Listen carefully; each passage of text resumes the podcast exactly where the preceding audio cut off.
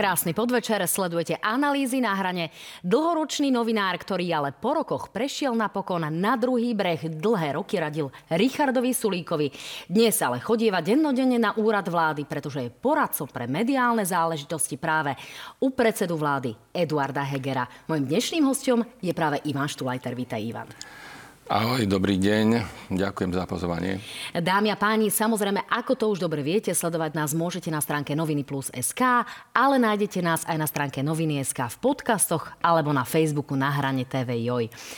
Dámy a páni, môžeme začať. Ivan, my si budeme týkať, pretože sa poznáme bez mala nejakých 20 rokov, to sa mi nechce viac vedieť ani je veriť. tak, to tak. Takže zbytočne sa tu budeme hrať na to, že si vykáme, keďže si týkáme. E, ty si ale hudobník. E, zvládaš ešte hudobníčiť popri svojej práci na úrade vlády? Áno, samozrejme.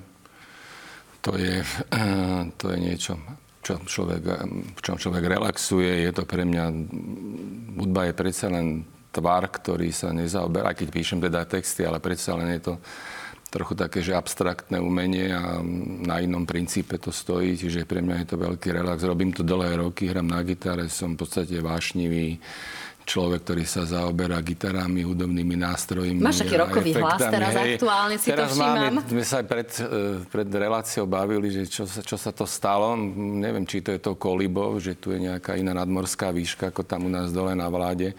Ale hej, mám taký trochu zastretý hlas. Áno, no tak práve o komunikácii na úrade vlády sa povedal, budeme... že sametovo drsný. Sametovo, áno. E, takmer e, ako nežná revolúcia, ktorá potom priniesol drsné časy. Mm. Ale poďme k tomu, prečo si tu vlastne práve dnes, a to je otázka aj komunikačnej stratégie, ako to vyzerá, keď s Eduardom Hegerom tvoríte nejakú komunikačnú, mediálnu stratégiu, máte porady, máte dlhodobé plány, alebo je to skôr o takej tej ad hoc dennodennej komunikácii, že na čo zareagovať? Mm, aj, aj. Je to aj na také že opera, operatívnej báze, že si vymeniame nejakú komunikáciu cez mobily, alebo sú to naozaj porady a diskusie. Veľa vecí sa napríklad formuje tým, že som človek, ktorý, ktorý aj navrhuje, tak môžem povedať, predsedovi vlády prejavy na rôzne mm, spoločenské udalosti, podujatia, situácie, výročia. Čiže ty píšeš? Áno. ich píšeš? Áno, a takisto sa to týka aj statusov. A tam sa vlastne už aj formuje nejaký postoj a nejaký názor. Čiže keď e, sa niekde objaví status Eduarda Hegera, my si ho chvíľku aj ukážeme, že je ich naozaj dosť, tak to je vlastne píšuci Ivan Štulajter? Niektoré, niektoré áno, niektoré nie. Musel by som ho vidieť, a už tam vidím. Tak napríklad tento, tento je tvoj alebo nie? To je, ktorý tam je, pardon, nevidíme to, Európa čo? Európa, buď svetlom a ma, na majáku pre tých, ktorí túžia po slobode a demokracii. Čiže toto je len naozaj Áno, toto je jeden zo statusov, ktorý, ktorý vychádzal z, z návrhu, návrhu jednej reči alebo jedného prejavu, ktorý mal mať predseda vlády bohužiaľ sa na tej udalosti nemohol zúčastniť, tak sme z toho vlastne spravili tento status. No a teraz je zásadná otázka, či to Eduard Heger vidí predtým, alebo to vidí až potom. Nie, no, vidí to samozrejme predtým, všetko prechádza statusy, ale tak prejaví to jasné, ale statusy, ktoré Povedzme, že sú názorové, hodnotové, nie sú to len nejaká bežná reflexia, nejaké situácie. Dobrý deň, bol som tam, povedal som, podal som si ruku že sú aj také, alebo sú to vlastne len texty k ilustračným fotografiám, tak statusy, ktoré vyjadrujú názor, postoj a tak ďalej, prechádzajú jeho rukami. No, predsa len ty si sa ale postavil aj z oči voči situácii, kedy si úplne nesúhlasil s Eduardom Hegerom. Bolo to tuším v denníku N, keď si povedal otvorene, že si nesúhlasil s tým, alebo že bolo chybou neísť poprvýkrát na Ukrajinu. Napokon to teda Eduard Heger v úvodzovkách opravil a na tú Ukrajinu šiel. Čiže e, radíte sa aj o iných ako komunikačných záležitostiach? Si jeho poradcom aj pre nejaké, povedzme, strategické kroky? Alebo toto bola skôr, že vec názoru? Táto tá udalosť, teda toto rozhodnutie mm, skreslo, alebo sa nejak vytvorilo e, počas rokovania mm, Európskej rady vo Versailles, kde som ja nebol. Bolo to v hektickej atmosfére a zrodilo sa v podstate spontánne tam na základe nejakých veľmi rýchlych akože komunikácií, ktoré boli medzi ním a zrejme aj, pokiaľ si pamätám, aj, aj ministrom obrany, alebo overovali si tú situáciu, či je z hľadiska bezpečnosti to únosné, aby do toho Kieva išiel. Tam som ja nebol, to je pravda. No. Ale tá, tá otázka stojí, že či sa s tebou že... Eduard Heger radí aj v nejakých povedzme, podobných strategických krokoch, ktoré môžu mať nejaký uh, potom mediálny dosah? To sa stalo prvýkrát toto. A už to potom Eduard Heger Nie, nemyslím hej? si, že to bola z jeho strany nejaký zámer. Proste takto vzniklo spontánne. Ja som tam nebol, boli tam iní ľudia, usúdili, že tá situácia nie je úplne vhodná z hľadiska bezpečnosti. Podľa mňa to aj oni ste priznali. Priznal si to aj premiér, že to jednoducho podcenili. Bola to vec, ktorá sa udiala mimovoľne. Myslím si, že ho s tým oslovil e, polský premiér. On to, proste nebolo to docenené, bolo to v takej situácii ako vnímaš ako eh, poslucháča svojich rád Eduarda Hegera? Naražam na to, či Eduard Heger, eh, či si dá nejakým spôsobom poradiť a ak ho porovnávame povedzme s inými predsedami vlád v širšom európskom kontexte alebo aj s našimi no. predchádzajúcimi, či je to človek, s ktorým sa dá pracovať? Či si spokojný s tým, čo vlastne robíš a aký to má výsledok? Ja, či som spokojný s tým, čo robím. Ja som s tým spokojný, lebo myslím si, že e, komunikácia Eduarda Hegera je, je dobrá. Ja je rozumiem, povedzme, že keď sme sa prvýkrát stretli, to bolo v roku teda po voľbách, myslím, že marci alebo koncom marca, začiatkom apríla, keď som išiel na ministerstvo financií, vtedy sme sa nepoznali a takisto som musel nejaký čas poznávať a myslím, že aj to platilo aj obrátenie obidve, aby sme sa spoznali, akí sme ľudia. A musím povedať, že odstupom času som ja jeho pochopil a jeho spôsob komunikácie. Mne ten spôsob komunikácie, povedzme, že vyhovuje z hľadiska toho, že ho považujem pre krajinu za v danej situácii, v danej konštelácii aké je koalícia, ale opozícia za primeraný. No, ja sa dostanem, dostanem sa k tomu, že aká je tá komunikácia na domácej scéne, kde Eduard eh, Heger čeli viac menej kritike. Na druhej strane vo vzťahu k zahraničiu a tým zahraničným posolstvám... Čeli kritike? Čeli kritike eh, aj koaličných eh, partnerov, ktorí by jednoducho ho radi angažovali, ako napríklad SAS minulý týždeň, ktorá vyzvala predsedu vlády, aby sa angažoval v spore, ktorý sa objavil. K tomu sa ale naozaj ešte dostaneme. Ale prehovoril s teba novinár, lebo mi už kladeš otázky. Áno, raz darmo, to je tá skúsenosť zo Smečka, zo Slobodnej Európy a podobne. také nejaké veľké výhrady, že jeho komunikácii zo strany koalície. Uh, tak uh, hovorí sa o tom, že Eduard Heger je hovorcom vlády, hovorcom Igora Matoviča a podobne. Tá kritika naozaj zaznieva pomerne často. Ale aby sme začali, povedzme aj to pochvalou, ktorá je vo vzťahu k zahraničiu. Tá sa týka predovšetkým komunikácie, ktorá nastala v súvislosti s Ukrajinou. Vieme, že pred predseda vlády podáva, dáva ro, ra, zahraničné rozhovory. Mali sme tu napríklad rozhovor pre BBC e, v rámci relácie Hard Talk, e, oslovuje ho CNN a podobne. Čiže je to také nezvyklé v porovnaní s inými e, našimi predchádzajúcimi premiérmi. Čiže darí sa mu viac na tom našom zahraničnom poli ako doma? Aj z tvojho pohľadu? Trošku kapciozná otázka. To je teda dosť kapciozná otázka. E, či sa mu darí? No, tak evidentne sa mu darí. Je to spôsobené tým, že je dosť pevne hodnotovo ukotvený. Navyše má celkom dobrú angličtinu. Áno, tu vidíme ale, ten rozhovor ale, pre BBC. Ale tá hodnotová, to hodnotové ukotvenie je, je veľmi dôležité, si myslím teda. A to je zásadná vec pre Slovenskú republiku, že, že mám predsedu vlády, ktorý je absolútne nespochybniteľný v tom, že cíti, čo je správne v danej chvíli robiť, či už vo vzťahu k Ukrajine alebo aj nejakým procesom v Európskej únii.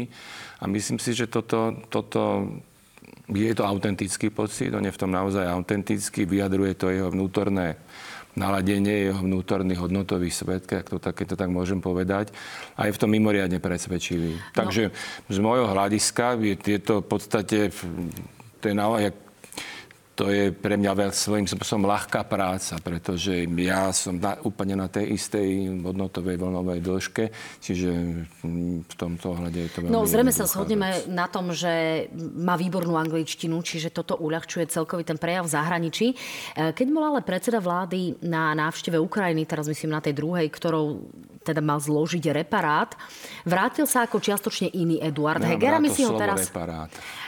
My si napriek tomu ho použijem, pretože takto to vnímali aj mnohí komentátori. Ja viem, že ty to takto nemôžeš... Komentátori majú samozrejme, že svoju hru, svoj pohľad, ale ja musím sa ohradiť. To ne, nebol to reparát v tom slova. Napriek Bol tomu ale aj samotný Eduard Heger na, na povedal... od tej prvej cesty, na rozdiel, tedy že to tá bola prvá chyba. cesta bola... prvá. Ja to berem, lebo ja rozumiem, že politika sa odohráva v symboloch a toto nebol dobrý symbol. To ja, ja úplne akceptujem, ale pravdou je, že bolo to gesto, povedzme, tej symboliky hrdinstva, odvahy ísť do svojím spôsobom obliehaného mesta. Takže zložil reparát. A druhá vec, ale nebol to reparát Nebol to reparát, pretože tam išiel a išiel tam s darom S-300 hľadiska toho politického významu alebo toho vkladu do, do obrany schopností Ukrajiny sú to dve neporovnateľné cesty. Čiže ja by som veľmi o reparáte nehovoril. Navyše, navyše tá cesta, navyše o tú cestu mali záujem viacerí premiéry, ako som informovaný, a predsednička Európskej komisie si vybrala, si vybrala Hegera. Čiže, no, Rozumiem. Prepára, Bola o tom veľká polemika. Napriek tomu, to, to čo, potom, čo to potom zarezonovalo, bol Eduard Heger ako niekto s iným prejavom, ako sme boli zvyknutí a my si to teraz vypočujeme. Nech sa páči. Nech sa pokojne pridajú. Zorganizujem cestu právo na Ukrajinu. A potom nech sa postavia na tlačovku a nech zopakujú všetky tie nezmysly, ktoré tu natarali. To bol mimoriadne ostrý Eduard Heger s odkazom predovšetkým Robertovi Ficovi a zvyšku opozície tej radikálnejšej časti. Vydržalo toto Eduardovi Hegerovi, alebo to postupne nejakým spôsobom vyprcháva? Bolo toto autentické? No, alebo to, bol, to bolo len pod vplyvom emócií, ale nie je toto no, ten ale pod vplyvom auten- emócií to bolo autentické. Oni tam totiž naozaj, aspoň teda ja to samozrejme poznám len z rozprávania, nebol som s tým na Ukrajine, ale poznám to z rozprávania aj samotného predsedu vlády, ale aj kolegyň, ktoré boli tam s ním. Bolo to mimoriadne sugestívne. Tomu ten, rozumiem. Tá, tá atmosféra, to búči a celé to, jak to pôsobilo, hovorím, že ten, ten masový hrob a tak ďalej, to na nich zapôsobilo, čiže podľa mňa to, čo sme teraz počuli, bol naopak veľmi silný autentický prejav. Tomu rozumiem. Na no. druhej strane v zápätí v rozhovore pre denník SME Eduard Heger povedal, že už si nebude dávať servisku, servitku pred ústa a tie všeobecné očakávania boli, či e, nebude prísnejší, tvrdší, či nebude jednoznačnejší v svojich vyjadreniach a nebudú tie vyjadrenia jednoducho nejakým spôsobom ostrejšie. Dalo sa toto vôbec očakávať? Skús mi tú otázku lepšie sformulovať. Ostrejší voči komu? Ostrejší, povedzme, vo vzťahu k opozícii, ktorá nejakým spôsobom bagatelizuje ja situáciu myslím, na Ukrajine. To, to Či toto nevyprchalo? Nemyslím si závisí predsa tak predseda, lebo teda každý racionálny človek tak reaguje na, snaží sa reagovať primerane k podnetom. Počas tej cesty, ktorá, kde, kedy, e, počas ktorej bol Eduard Heger na Kieve, sa tu diali veľmi škaredé veci. Tá opozícia naozaj rozprávala to, čo rozprávala, spochybňovala aj z 300 hovorili proste kopu lží tam padalo. Aj pozrite si, čo robil pán Blá, čo vypisoval na Facebooku. A on samozrejme, že adeko- reagoval adekvátne k tej situácii. Ak takáto situácia vznikne a bude pokračovať, tak tá komunikácia bude obdobná, pretože treba tie veci pomenovať jasnými slovami. Napokon aj dnešný aktuálny status predsedu vlády dosť jasne pomenúva, ktorý reaguje na vystúpenie prezidenta Zelenského v slovenskom parlamente. Myslím, že dosť jasne a ostro pomenová tú situáciu. Z toho vyplýva, že vlastne Eduard Heger bude ad hoc reagovať na podobné situácie ostrejšie, ale nie je to povedzme nejaká e, cielená zmena, nejaká stratégia, kde bude iným Eduardom Hegerom, ako sme na to boli zvyknutí? Na toto sa pýtam. Ja, ja to poviem takto. Ja ne, neverím tomu, že keď, keď má niekto ty alebo ja sme, máme nejaký svoj príbeh životný, máme svoju emocionalitu, sme menej, viac výbušní. Nemyslím si, že sa človek môže, že si tu povie nejaký, jak sa hovorí, že mediálny mág, mág, nemám rád to slovo, povie si, no tak z teba teraz spravíme takého razantného, priamočiarého, prvoplánového predsedu vlády. On povie, výborne, ideme na to. To nefunguje. Eduard Heger, Eduard Heger nie je nejaký, nie, nie je výraz, tréningy, áno, tréningy dá sa, dá, dá sa zmeniť plynulosť reči, dá sa povedzme, že nejakej nuancy, ale myslím si, že človek tým, čím je, tým aj zostáva. Hovorím, môžeme zlepšiť niekto. Niekto je napríklad talentovaný rečník, tak jeho schopnosti môžeme zlepšiť, dokonca môže byť naozaj famózne. Ale keď raz niekto je drevený vo svojom verbálnom prejave, mm, neurobíme nejaké veľké zároky. Alebo nemá charizmu. Napríklad charizmu, neviem si predstaviť, ak sa dá naučiť charizma. Hej. Budú človek má alebo nemá. Uzavriem teda toto kolo tým, že nejdeš vlastne meniť Eduarda Hegera, lebo sa to z tvojho pohľadu asi ani nedá. Ani, to tak? To ani svoju úlohu som ani nevnímal. Myslím, že, myslím, že má Eduard Heger má na to, že mám svoje skúsenosti v tom mediálnom priestore. Robil som tam 20 rokov to je niečo, mám svoj, mám svoj vek, a to znamená nejakú skúsenosť politikov, zaoberám sa tým v podstate ja sa, ja sa tým asi zaoberám celý život. Hej. Áno, ja len Čiže pripomeniem tým mladším. Využíva skôr tieto moje skúsenosti na to, aby ma dostával do nejakú spätnú väzbu, nejaký feedback. Myslím si, že... Ja len tým mladším pripomeniem, no. že ty si začínal, alebo pôsobil si v Slobodnej Európe. Predtým sme. Predtým v SME, uh, aj potom v SME, aj potom tuším. Sme, no, čiže no, to sú naozaj 90. roky. To bolo aj to obdobie slavného twistu, takže to je žurnalistika, ktorá naozaj ešte v tom, v tom uh, období naozaj nie sa známky veľkej odvahy. Poďme ale ďalej.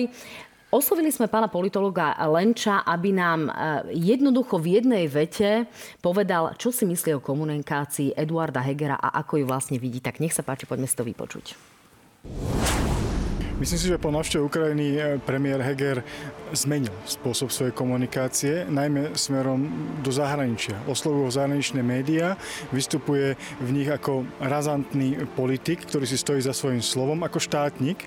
Avšak stále sa mi zdá, že sa to eh, neprejavilo v domácej politike, kde je stále rovnako ustráchaný ako predtým, rovnako beznázorový a chýba tam práve ten esprit toho razantného Eduarda Hegera, ktorý sa vrátil z Ukrajiny. No, ustráchaný a beznázorový. Čiže ako sa dá na toto reagovať? V zásade v tej prvej časti výpovede pána Lenča bola veľká pochvala, čo sa týka tej no. zahraničnej politiky. To sme prebrali, takže ideme k tomu z svojho pohľadu určite horšiemu. Um, jeho pozícia v domácej politike. Čiže je príliš ustráchaný? Je bezobsažný?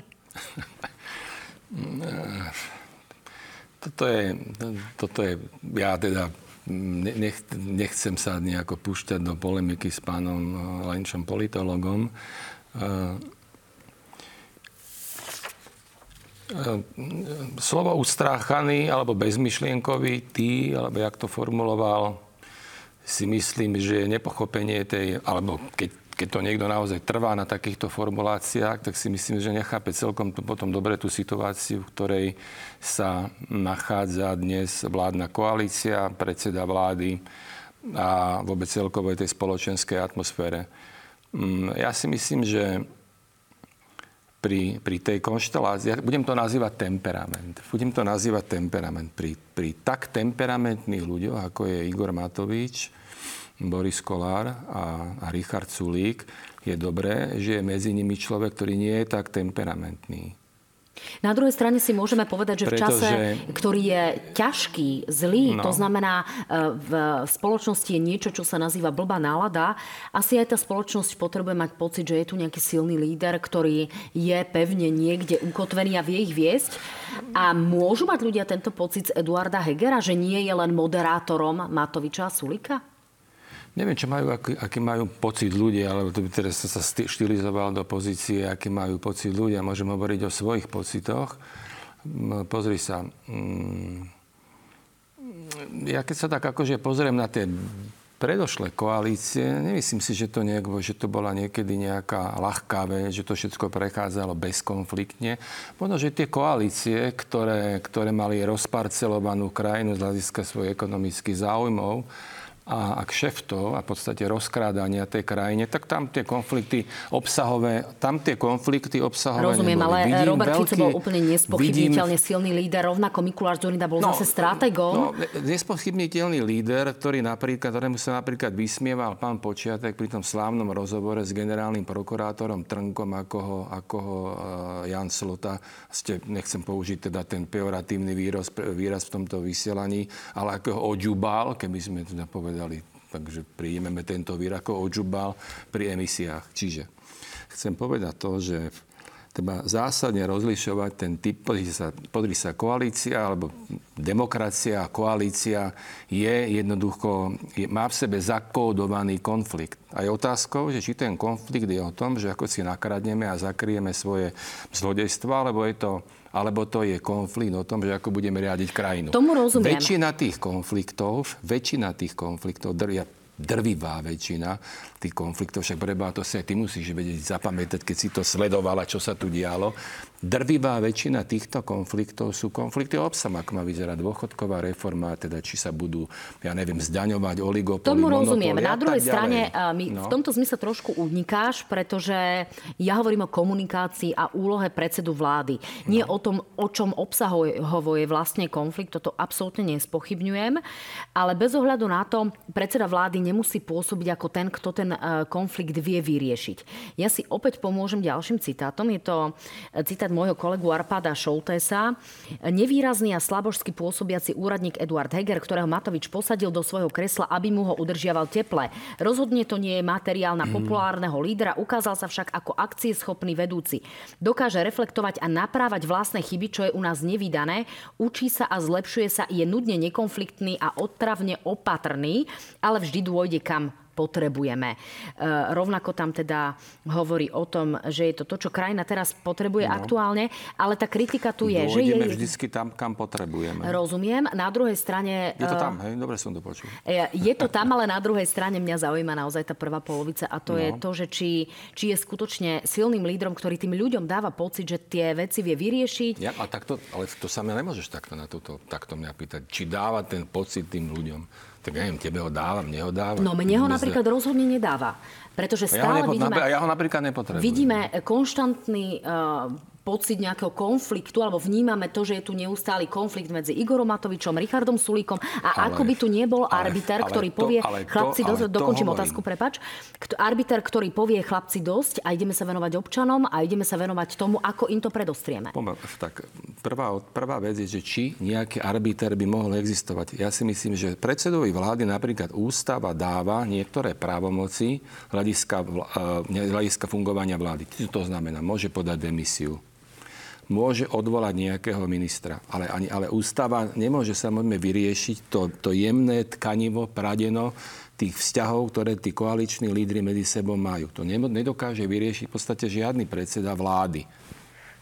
To je proste pri, ja som to povedal pri, ja som to nazval, pri temperamente, politickom temperamente troch koaličných lídrov, to je veľmi ťažké, aby tam bol niekto a bol nejaký arbiter. Ale neviem si predstaviť, nikdy tu nebol Prečo nejaký arbiter. nemôže, nemôže čo je to arbiter? Arbiter je niekto, kto rozhodne, ja, ja alebo rozumiem, kto čo je arbiter, poriadok. ale čo by mal znamenať tu, to aká znamená, by bola úloha arbitra? Jak by či si to náhlas, povedzme, Povedz Eduard, to, Eduard Heger nebude, uh, si ne, nezavolá jednotlivých ministrov, verejne nedá verejnosti na známosť, že jednoducho túto situáciu rieši ale... a že nie je v poriadku, že nás tu v, vo veľmi ťažkom období zaťažujú koaliční partnery konfliktmi. Kde potom ale nepočuť Eduarda Hegera ako niekoho, kto by mohol rozhodnúť? Rozhodnúť? Nesedí to, nesedí to to, čo hovoríš, pretože napríklad, keď si teraz spomeniem, taký horúci prípad bola napríklad kritika ministra Lengvarského za to, že sa im nedarí prenášať tie záväzky, ktoré majú v pláne obnovy v reálnom čase alebo v čase, ako si stanovili.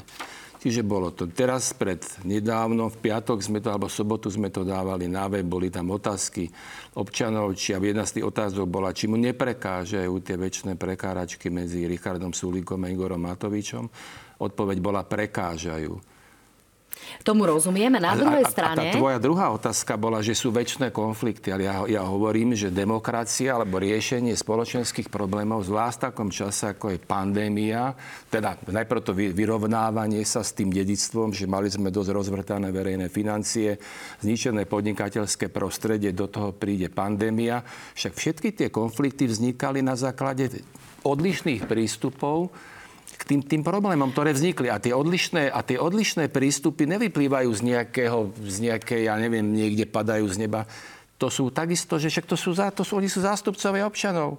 Niektorí občania videli tak, že mali by sa otvárať reštaurácie, otvárať fitnesska, niektorí si mysleli, že zavrite, ja neviem, aj kanále. No na druhej strane po Čiže tie problémy, konflikte... ktoré oni riešia, sú reálne problémy tejto spoločnosti. Že sa o tom, mne, mne, mne, mne, mne tie problémy nevadí, neprekáže, ale si neviem, predstaviť demokraciu a a otvorenú spoločnosť bez týchto problémov. To, čo mne prekáža, je povedzme forma. Áno, to ja hovorím, že tá forma je, je, je vyčerpávajúca. No, e, napríklad SAS minulý týždeň poslala do médií stanovisko, kde hovorí, budúcnosť koalície je momentálne v rukách premiéra Eduarda Hegera. Ten by nemal ostať ticho. To neznamená asi, že koaličný partner je spokojný s reakciou predsedu vlády, konkrétne napríklad na slova Igora Matoviča v Rádiu Express, kde teda avizoval, že v stredu, to znamená už zajtra, SAS bude mať záujem nejakým spôsobom vystúpiť z vlády práve preto, lebo nebude súhlasiť s dlhodobými opatreniami proti zdražovaniu. Čiže tu už aj koaličná strana ako keby naznačila, že jej nie celkom vyhovuje tá komunikácia alebo ticho zo strany predsedu vlády. Nie je to tak? Či to naznačila? No. No súhlasím, že to naznačila. A? To znamená, že to asi nie je v poriadku, keď jeden koaličný partner e, necíti nejakým spôsobom, že Eduard Heger je rázny a že konflikt rieši. To je asi chyba, nie? Mm, Myslím, že jedna strana naznačila niečo, pretože má takú svoju taktiku. Však tá strana sa snaží presadiť a komunikuje so svojimi voličmi. Toto je jedna z bežných, štandardných vecí, že tlačíme na predsedu vlády do, do riešení, ktoré, o ktorých napríklad vieme, že ich, nemôže, že ich nezrealizuje alebo ich nechce zrealizovať. Oni sú takisto není úplne bez viny. To je, to, ja sa nechcem dostať do tejto úrovne, že budem naozaj teraz tu komentovať, lebo nie, nie je úloha predsedu vlády. Ja som teraz by som povedal, poradcom predsedu vlády, ani Sasky, ani niekoho z tej koalície. Čiže... Čiže v tejto situácii reaguje Eduard Heger dobre, že je zdržanlivejší? Ako by možno niektorí očakávali, napríklad SAS, ale možno aj spoločnosť?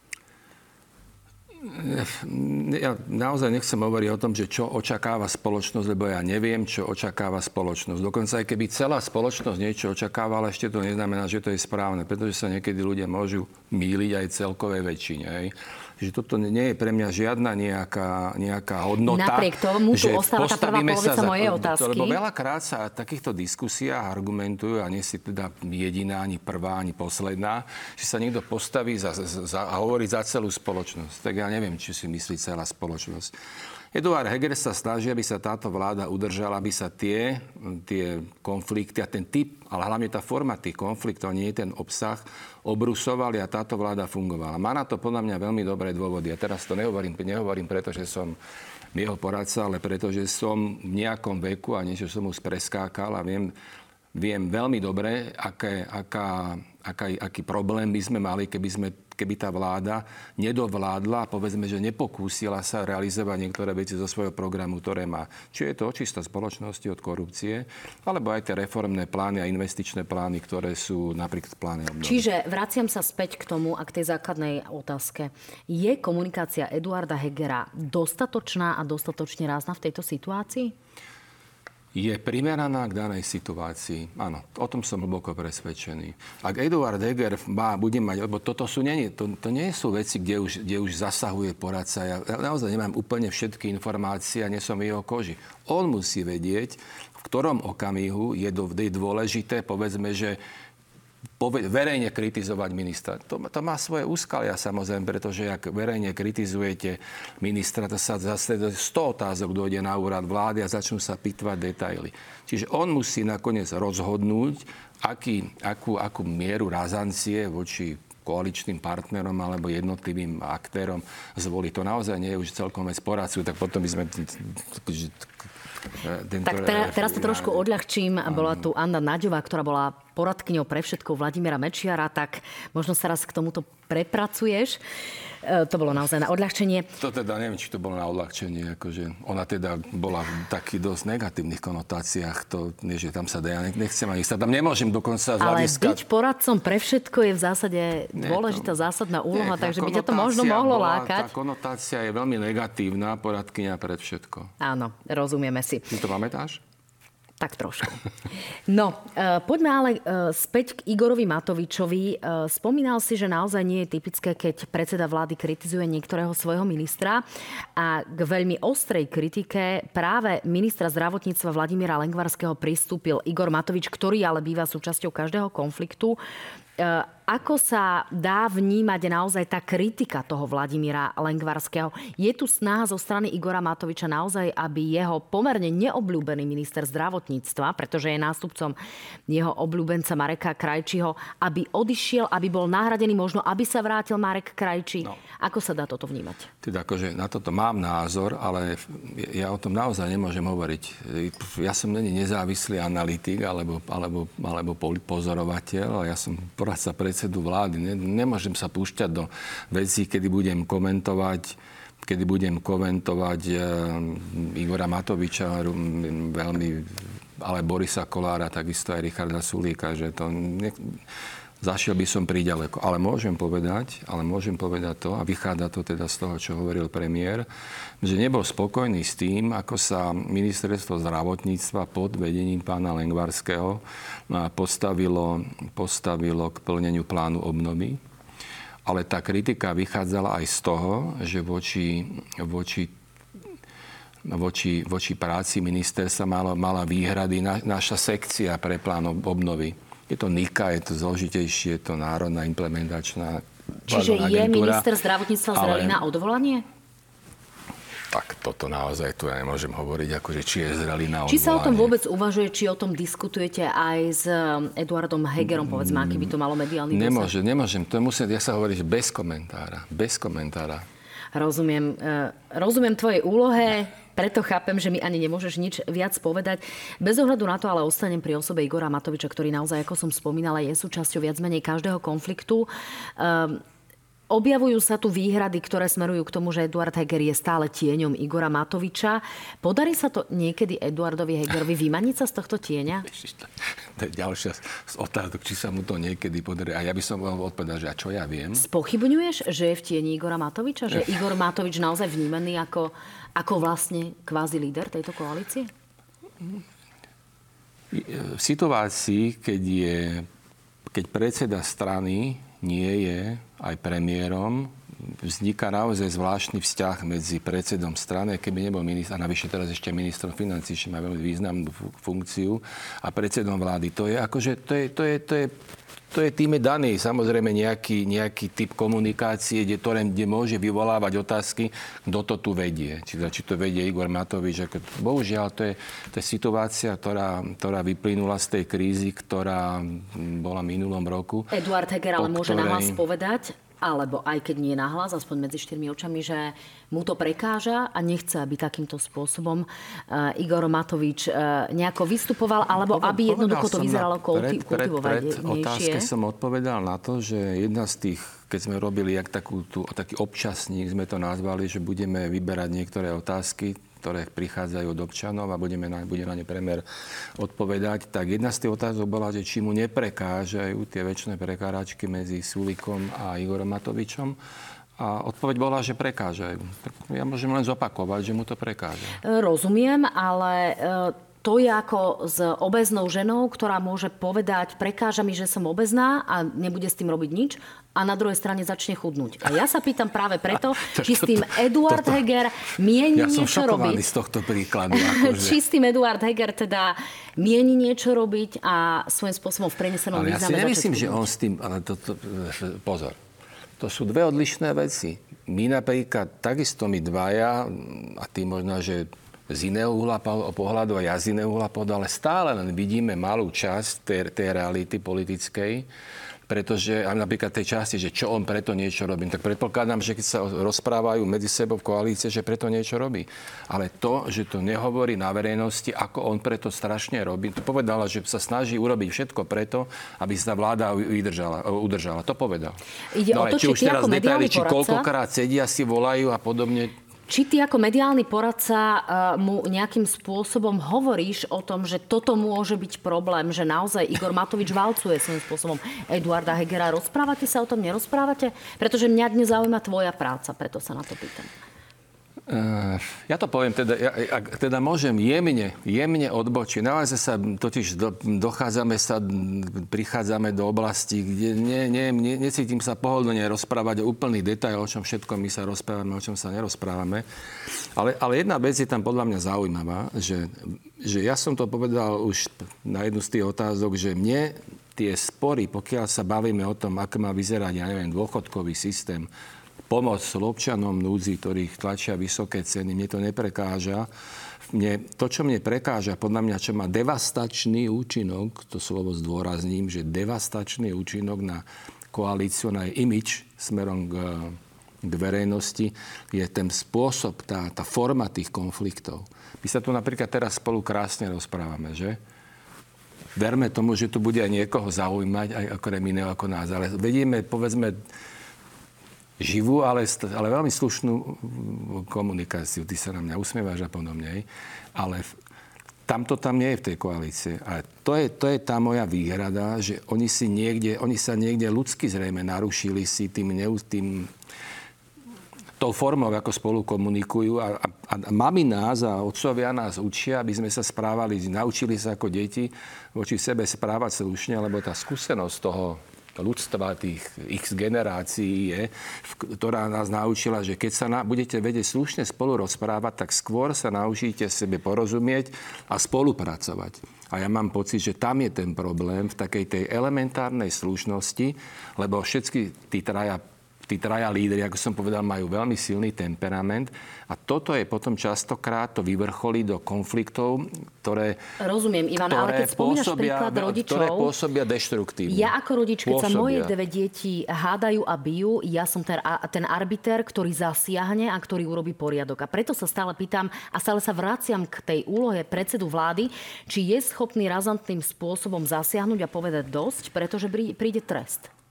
No, ale on to... Alebo ich jednoducho ja nechá len som, tak? Nie... A či sa nejako bude meniť táto situácia, ktorá sa javí ako keď sa niektorí, deti necháme nie, ale niektorí rodia, rodičia zasahujú, ako si teraz povedala, že do tých šarvátok sú rodičia, ktorí tie deti nechávajú, nech tie šarvátky si vyriešia samé. A čo je lepšie, to ťažko povedať, lebo to závisí podľa mnohých akože okolností. Ale to, ale to znamená, ale keď predseda vlády nevystupuje pred verejnosťou a nehrá sa na nejakého arbitra alebo policajta alebo kohokoľvek, rodiča, hej, to sú inak deti, tí traja, tak eh, to predsa nič neznamená. V podstate to, to nič nezná. Je to možno imidžovka, ale mohlo by to dopadnúť úplne opačne. Pretože keď sa niekto bude štilizovať do pozície policajta alebo rodiča, ale nie je tak, nemá na to páky, nemá ten obušok, nemá tú právomoc, tak bude vyzerať za chvíľu smiešne. Rozumiem. Keď Boris Kolár pred časom stále opakoval tú vetu, že on môže odísť z koalície, tak nakoniec sa začali z toho ľudia smieť a prestal s tým, pretože, pretože tá, tá realita ho prinútila, že toto nie je dobrá hra. Možno, že aj oni, keď budeme hovoriť o tom, že že tie konflikty, ako ich vedú, prerastajú proste do pozície, kedy to ľudia vnímajú ťažko, zvlášť teraz, keby chceli skôr vidieť jednotu a zomknutosť, tak možno, že aj my teraz, čo robíme, možno, že im pomôžeme, aby pochopili, že je dôležité, aby zachovávali tú formu a nerobili si tie naprieky a tie, tie veľmi tvrdé niekedy Čiže uzavriem to, uh, Eduard Heger v tejto komunikácii s partnermi asi nebude iný, ako je v súčasnosti. Nedá sa to veľmi očakávať. Je to tak? Podľa okolností podľa okolností. Podľa okolností. Keď, to bude, keď som si istý tým, že pokiaľ by mal ten vnútorný pocit, že, že, že, že, to, že to musí zmeniť, urobiť komunikačný, komunikačnú zmenu, aby to prospelo tej veci, myslím si, že to urobí. Udrží Ale túto pokiaľ, vládnu koalíciu pokope?